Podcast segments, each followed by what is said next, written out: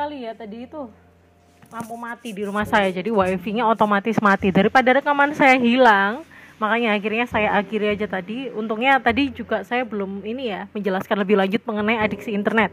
Oke langsung aja saya jelaskan di sini materi adiksi internet ini uh, untuk adiksi internet menjadi suatu terminologi ya. Terminologi adiksi internet itu menjadi sesuatu yang tidak di apa namanya uh, tidak melulu disepakati oleh para psikolog dan psikiater di seluruh dunia nggak hanya di Indonesia saja.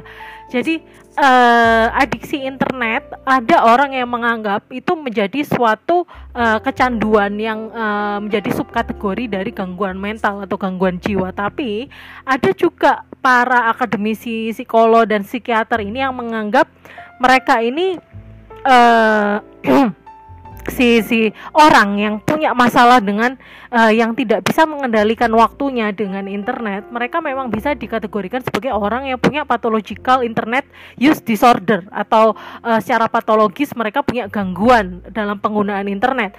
Tapi dengan adanya problem uh, problem psikologis tersebut itu tapi juga nggak perlu sampai dimasukkan menjadi salah satu kategori dari penyakit jiwa.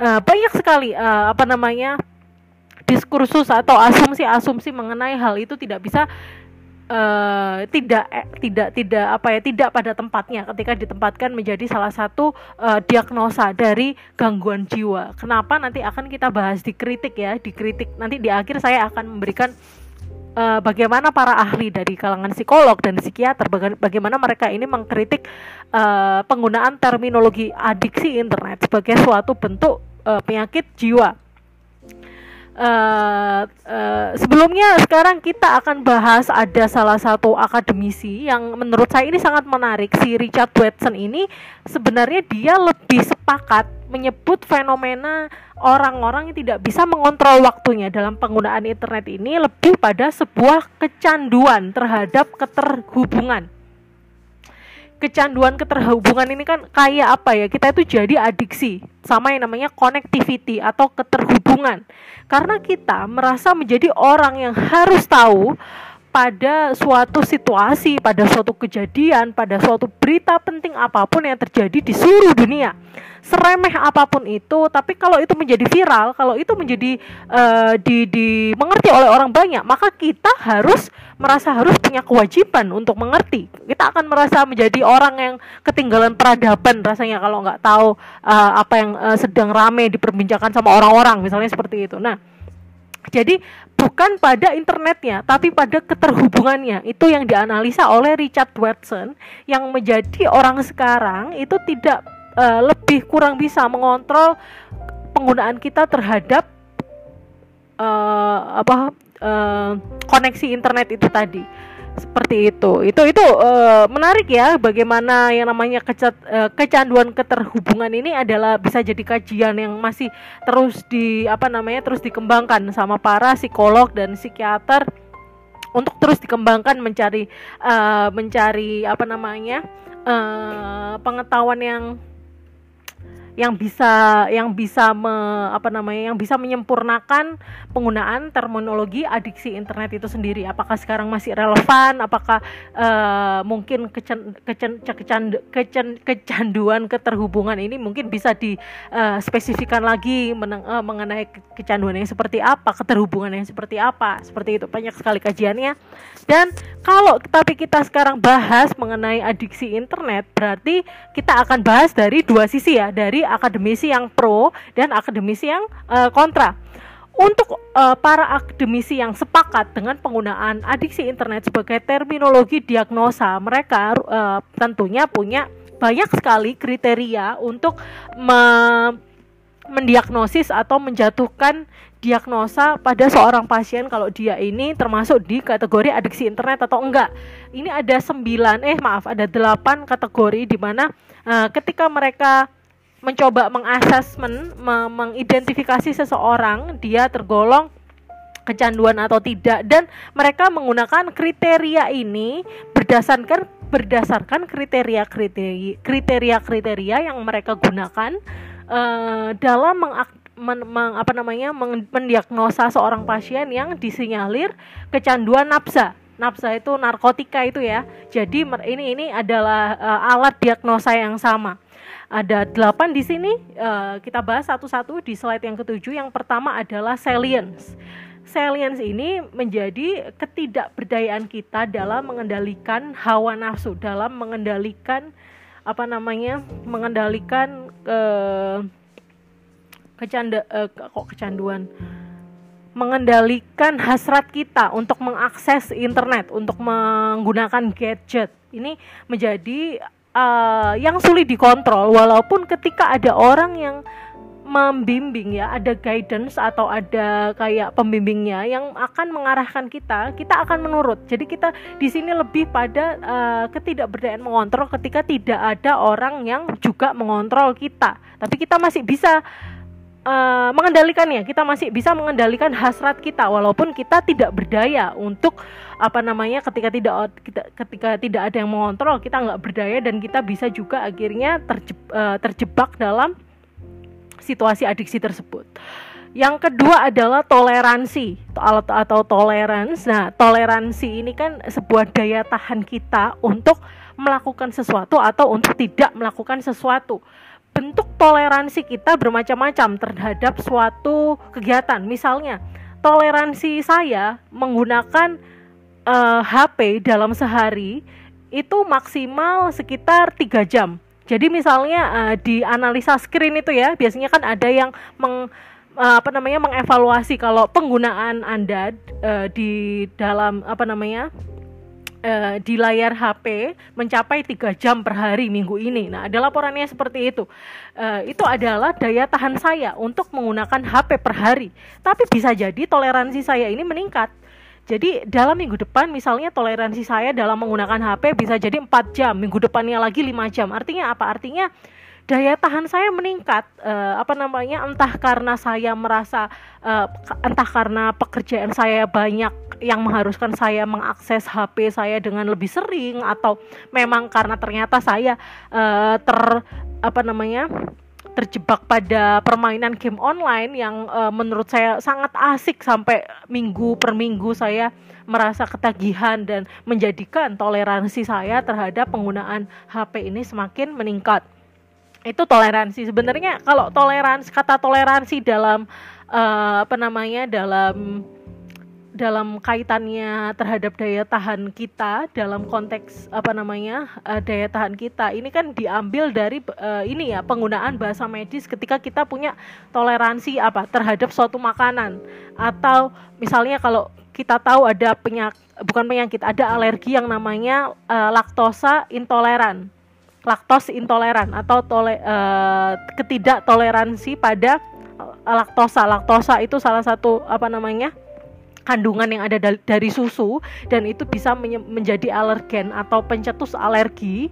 Da, uh, karena itu ya banyak sekali orang yang akhirnya nggak bisa minum susu sapi karena susu sapi mengandung laktosa akhirnya mengganti dengan susu kedelai, susu almond dan sebagainya. Itu karena mereka punya intoleransi terhadap si laktosa tersebut. Ya itu ya. Jadi itu adalah uh, asal muasal genealogi kata toleransi yang akhirnya kita jadikan contoh ke, uh, pada konteks daya tahan kita dalam mengakses sesuatu Lalu yang ketiga adalah mood modification. Uh, ini bagaimana strategi kita untuk merubah penderitaan kita menjadi suatu rasa bahagia.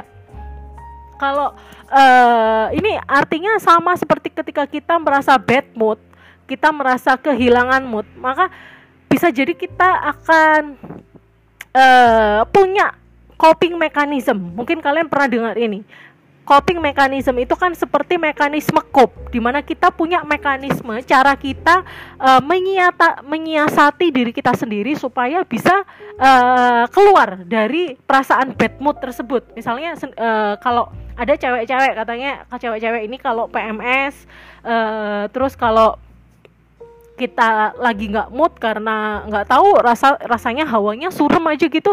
Nah itu biasanya ada uh, strategi coping mechanism dengan misalnya makan coklat. Karena misalnya makan coklat uh, kita bisa menambah hormon endorfin sehingga bikin perasaan uh, apa namanya menjadi lebih happy paling tidak. Nah uh, strategi mood modification atau coping mechanism ini berbeda-beda tiap orang. Misalnya saya, saya ketika saya lagi suntuk, saya suka sekali sama yang namanya binge watching atau menonton uh, apa namanya menonton uh, film di Netflix berjam-jam atau berhari-hari misalnya satu jam saya akan spend waktu nonton saya sekitar tiga jam atau empat jam khusus untuk menonton film. Nah itu adalah strategi coping mekanisme uh, coping mekanisme saya ketika saya merasa apa ya merasa ter uh, merasa sedang ingin lari dari kenyataan. Misalnya banyak sekali masalah di dunia nyata dan ingin melarikan diri dan uh, untuk stress relief sekali-kali. Lah saya akan melakukan hal seperti itu. Nah, itu bisa jadi berbeda. Mungkin bagi bagi kalian bisa jadi itu pelariannya merokok atau mungkin pelariannya kalian main HP mendengarkan musik main game. Banyak sekali mood modification yang lainnya jadi, ketika kita punya mood modification atau coping mechanism yang berlebihan, bisa jadi malah itu uh, mengarahkan kita pada uh, kondisi adiksi internet. Makanya kita juga harus hati-hati ya. Lalu yang keempat adalah loss of control atau kehilangan kontrol sendiri. Uh, loss of control ini porsinya lebih parah daripada salience. Di mana ketika uh, salience kita merasa tidak berdaya dalam mengendalikan hasrat kita untuk uh, mengakses internet tapi di loss of control kita benar-benar tidak bisa mengontrol diri kita masing-masing. Di salience kita masih bisa uh, mengendalikan diri kita. Kita masih bisa mengontrol walaupun kita sudah tidak berdaya. Kita sudah lemas ibaratnya kalau tidak uh, main HP atau mengakses internet. Tapi dalam kondisi loss of control kita akan merasa depresi, mudah marah, uh, apa namanya sensitif. Jadi uh, kita harus benar-benar uh, terhubung sama internet. Kalau enggak kita akan melukai diri kita sendiri atau melukai orang-orang di sekitar kita. Seperti itu.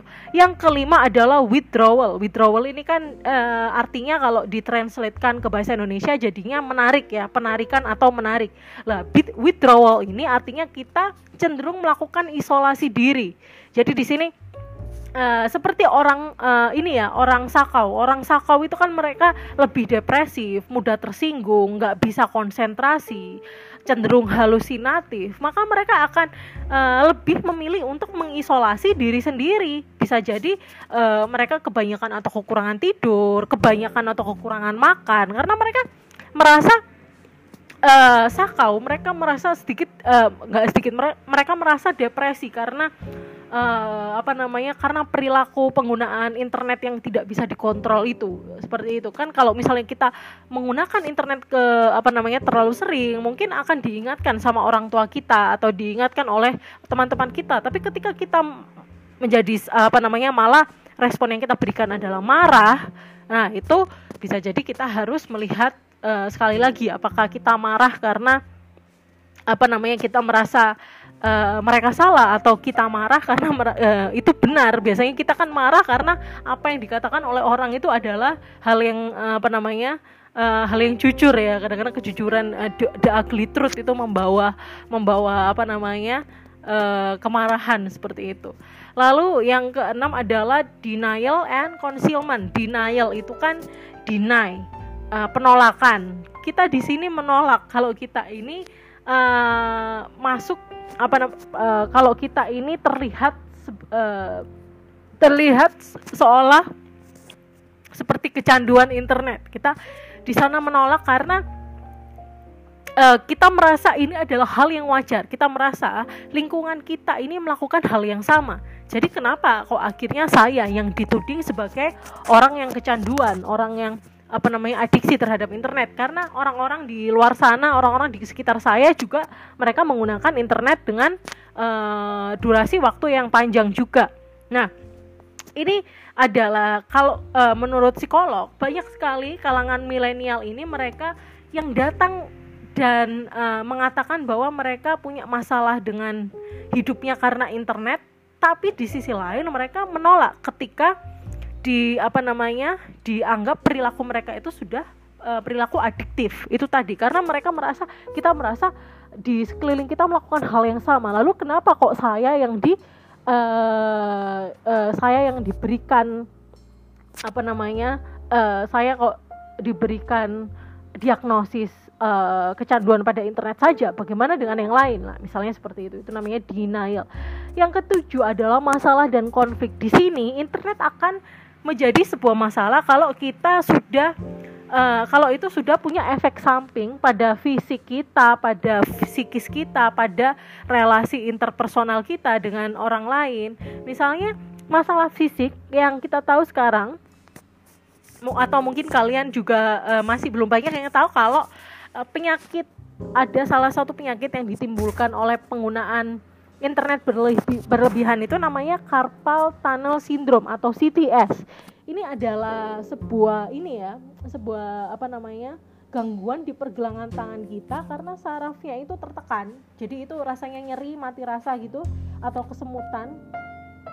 Uh, dan ini adalah apa namanya akibat karena kita terlalu sering menggunakan jari kita, terutama jempol, ya, untuk uh, mengendalikan screen atau layar HP uh, eh, itu sendiri atau misalnya uh, tangan jari yang lain mungkin karena kebanyakan ngetik. Nah, ini adalah uh, penyakit yang angka kejadiannya itu meningkat seiring dengan perkembangan teknologi yang sekarang seperti itu uh, ada juga penyakit-penyakit lain misalnya ada gangguan tidur ya sleep disorder atau obesitas masalah penglihatan mata kita akhirnya jadi apa namanya dry eye atau mata kering itu semua karena uh, ternyata menjadi efek samping dari penggunaan internet yang berlebihan. Ada sampai juga kondisi psikis kita yang tadi ya seperti adiksi atau apa namanya seperti uh, uh, kondisi psikis yang uh, lebih sensitif, depresi dan lain-lain karena kita terlalu sering menggunakan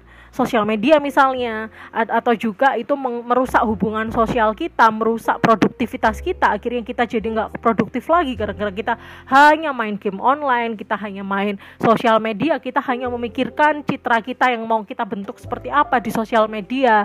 Nah itu adalah uh, ini efek samping dari si uh, uh, ketika kita banyak terhubung dengan internet itu tadi. Dan yang terakhir adalah relapse atau sebuah potensi untuk kambuh. Jadi uh, ibaratnya ketika orang sudah adiksi internet, adiksi terhadap internet, mereka akan ditengarai punya potensi kambuh yang lebih parah daripada sebelumnya. Ini sama halnya ketika misalnya orang pecandu rokok ya, adiksi uh, rokok nikotin ketika mereka uh, merasa apa namanya mereka sedang dalam tahap uh, penyembuhan untuk puasa terhadap mengurangi apa mengurangi intensitas merokok uh, secara per, uh, kalau apa namanya kalau misalnya dia tiba-tiba apa namanya tidak rokok atau misalnya dia menurunkan intensitas yang dari tiga pak per hari jadi dua pak per hari itu uh, mungkin secara bertahap bisa bisa akhirnya dia tidak merokok akhirnya bisa tidak apa namanya ini uh, memegang rokok lagi ibaratnya seperti itu. Tapi ketika dalam kondisi relapse ini bahkan uh, orang tersebut bisa menjadi lebih rakus daripada sebelumnya. Mungkin ketika dalam kondisi adiksi dia bisa merokok empat pak per hari tapi dalam kondisi relapse dia membutuhkan porsi yang lebih banyak daripada itu. Itu adalah kondisi relapse. Berlaku juga ketika dalam kondisi adiksi internet kita ketika merasa apa namanya ketika proses penyembuhan mungkin kita akan uh, mengurangi main apa namanya uh, kuota kok kuota porsi kita untuk terhubung dengan internet ya. Bisa jadi misalnya per hari kita kurangi jadi dua jam per hari satu jam per hari. Tapi ketika itu kambuh nah itu bisa jadi kita mengakses internet dalam porsi yang lebih besar daripada uh, porsi ketika di masa kita saat kecanduan itu. Seperti itu. Itu uh, apa namanya uh, dalam kondisi relapse ya contohnya. Nah itu adalah delapan alat diagnosa untuk me, apa namanya untuk menentukan suatu kondisi uh, itu benar-benar termasuk adiksi internet atau tidak. Tentunya para psikolog dan psikiater mereka juga punya hitung-hitungan ya, hitung-hitungan uh, dan uh, kriteria turunan. Jadi nggak hanya 8 ini, mungkin dari 8 poin ini nanti di uh, di breakdown lagi menjadi A, B, C. Jadi untuk mendiagnosa seseorang itu uh, adiksi internet atau enggak. Jadi yang saya terangkan ini hanya sebagai pengantar, uh, hanya ibaratnya di permukaan saja. Tapi untuk menjadikan 8 poin ini menjadi alat diagnosa ini bisa menjadi uh, lebih rumit, lebih kompleks karena nggak sesimpel ini ibaratnya seperti itu.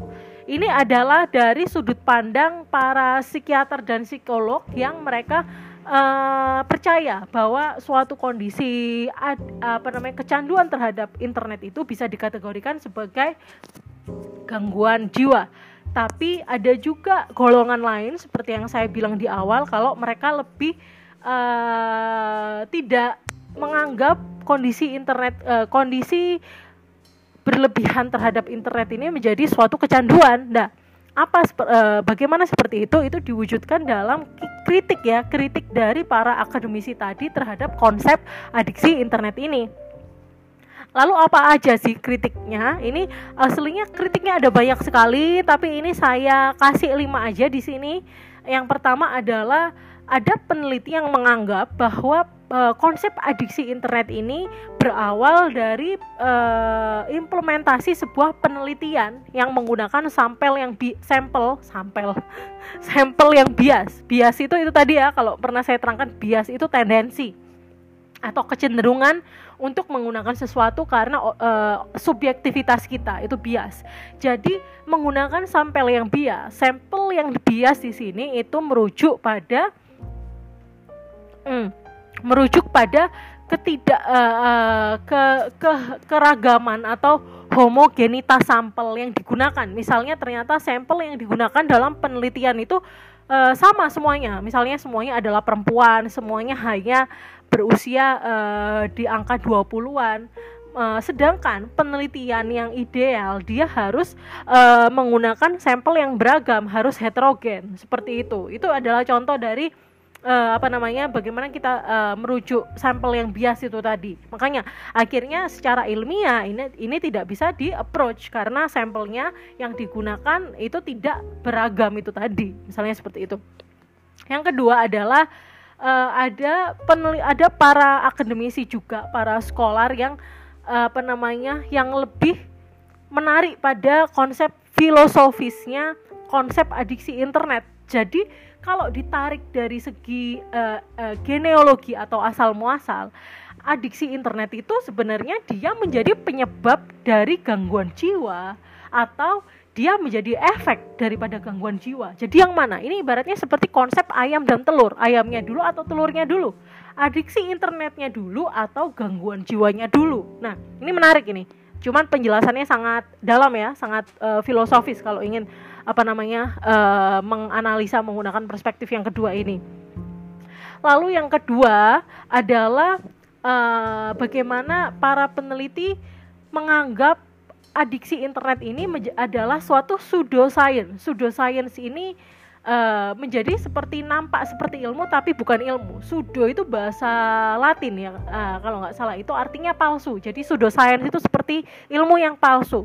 Di sini uh, ada peneliti ya yang uh, dari London dari UK di mana dia uh, menganggap kalau kita merasa senang dengan misalnya dengan mendengar apa ya mendengar guyonannya Cak Lontong misalnya itu tapi bukan berarti menjadikan kita adiksi terhadap uh, celotehan atau guyonan-guyonannya jadi uh, cak lontong atau bahkan menjadikan kita adiksi terhadap cak lontong itu sendiri.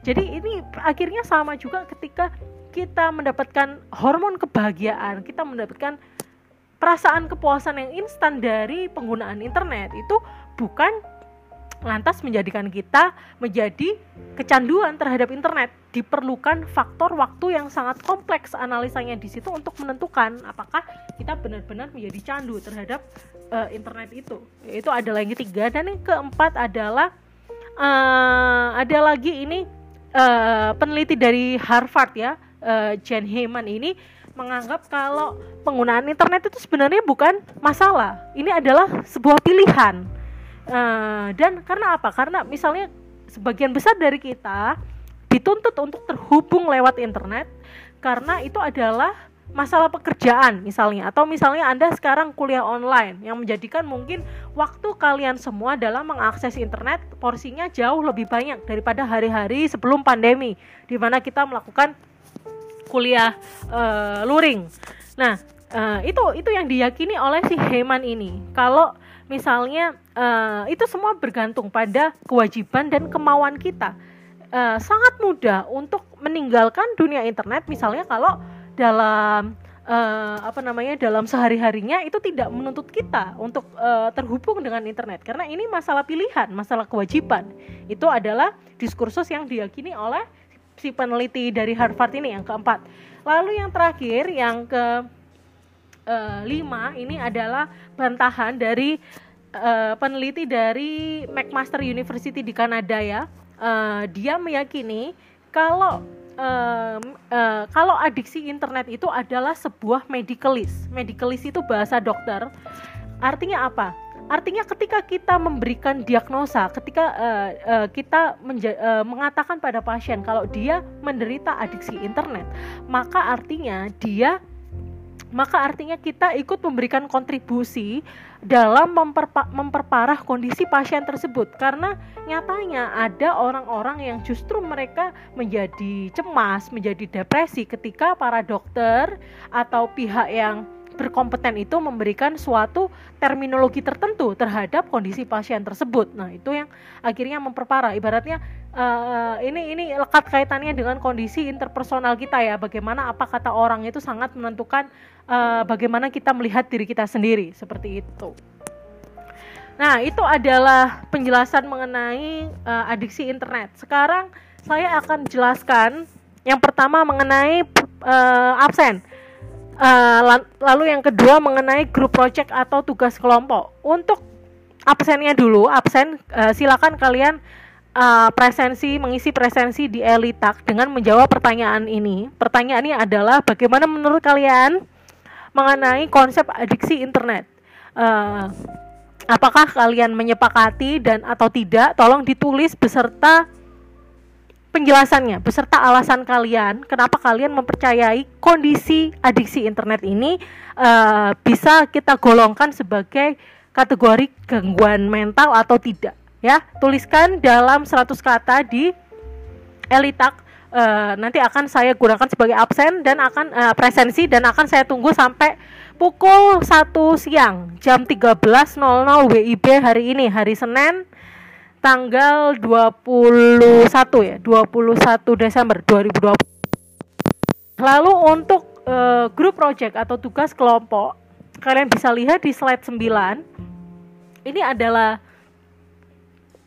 apa namanya uh, tugas pengganti uh, di mana ini jadi tugas pamungkas juga untuk semester ini uh, yang biasanya saya berikan dua tugas ini saya pangkas jadi satu Uh, dan di sini kalian bekerja dua orang, satu kelompok, working in pairs atau bekerja berpasangan. Pilih salah satu partner dari teman uh, kalian di kelas ini, lalu kalian pilih salah satu topik yang sudah saya tentukan. Yang pertama, topik pertama adalah motif orang awam membeli followers media sosial. Nah, di sini orang awam ini merujuk pada orang-orang seperti kita, seperti orang-orang pada umumnya yang dia uh, sepertinya punya obsesi tertentu untuk mempunyai banyak followers. Jadi kan bisa kita lihat ya. Uh, saya pas saya yakin mungkin kalian tahu kalau ada yang namanya engagement dalam sosial media. Itu kan kalau misalnya kita lihat seorang selebgram dengan followers misalnya satu juta, uh, maka jumlah like per postingan idealnya itu minimal eh sorry maksimal eh bukan minimal apa maksimal ya uh, kisarannya kisarannya adalah 10% dari jumlah followers. Jadi kalau misalnya followersnya ada satu juta, maka satu likers dalam satu postingan idealnya berada pada kisaran jumlah seribu, seribu like. Kalau misalnya postingan itu, uh, misalnya ada seorang uh, selebgram selebgram yang jumlah followersnya satu juta tapi jumlah likersnya hanya 30 hanya 100 orang ya itu berarti bisa kita simpulkan dengan mudah kalau orang itu beli followers ya itu tidak tidak hanya terjadi di kalangan selebgram tapi juga terjadi di kalangan kita sebagai orang awam yang kita bisa melihat teman-teman ya. Mungkin kalian kalau punya teman yang di mana teman kalian itu kok followersnya banyak tapi jumlah likers yang menjadi indikator engagement itu sangat rendah. Nah itu bisa kita tengarai kalau teman kita itu membeli followers. Nah sekarang yang akan kita analisa adalah uh, apa sih motif para orang awam ini membeli followers media sosial. Itu adalah topik yang pertama. Lalu ya topik yang kedua adalah gap atau kesenjangan sudut pandang antara generasi tua. Generasi tua di sini adalah merujuk pada orang tua kita. Orang tua kita ini bisa jadi dia merupakan generasi baby boomers atau generasi Y ya. Kalau kalian mungkin orang tua kalian ada yang dari generasi Y. Dan uh, antara generasi tua dan generasi Z atau kalian di sini. Jadi kalian di sini akan menganalisa kenapa sih kira-kira uh, ada kesenjangan sudut pandang dan apa saja sudut pandangnya dari generasi tua tersebut dan generasi kalian sendiri. Uh, kalian pilih uh, mau uh, topik yang pertama atau topik yang kedua dan kalian menganalisa menggunakan satu teori psikologi komunikasi yang sudah kita bahas di materi-materi sebelumnya karena ini adalah bentuknya adalah paper maka kalian sistematikanya kalian kasih pendahuluan yang di mana ini adalah penjelasan kalian sendiri ya. Penjelasan kalian sendiri bukan copy paste dari internet. Penjelasan kalian sendiri mengena, uh, mengenai topik tersebut lalu kalian jelaskan lagi sekali lagi teori yang dipilih di situ kalian jelaskan dengan bahasa kalian sendiri dan lalu yang terakhir adalah kalian analisa akhirnya dari penjelasan topik dan teori lalu kalian membuat analisa. Apa namanya? Yang merupakan itu saya harapkan orisinil oris, orisinal uh, orisinal orisi orisinil dari pemikiran kalian sendiri bentuk analisanya ya. Uh, dan hanya kalian buat dalam jumlah kata yang itu berkisar dari 500 sampai 16 ka, uh, 600 kata nggak kurang nggak lebih kalian kumpulkan dalam format Microsoft Word ya. Sekali lagi jangan dikumpulkan dalam format PDF. Di Microsoft Word dikumpulkan di Elitak paling lambat hari Minggu tanggal 3 Januari 2000, eh, 2020. 2021, maaf, eh, tahun depan. Uh, jadi ini menjadi salah satu tugas pamungkas.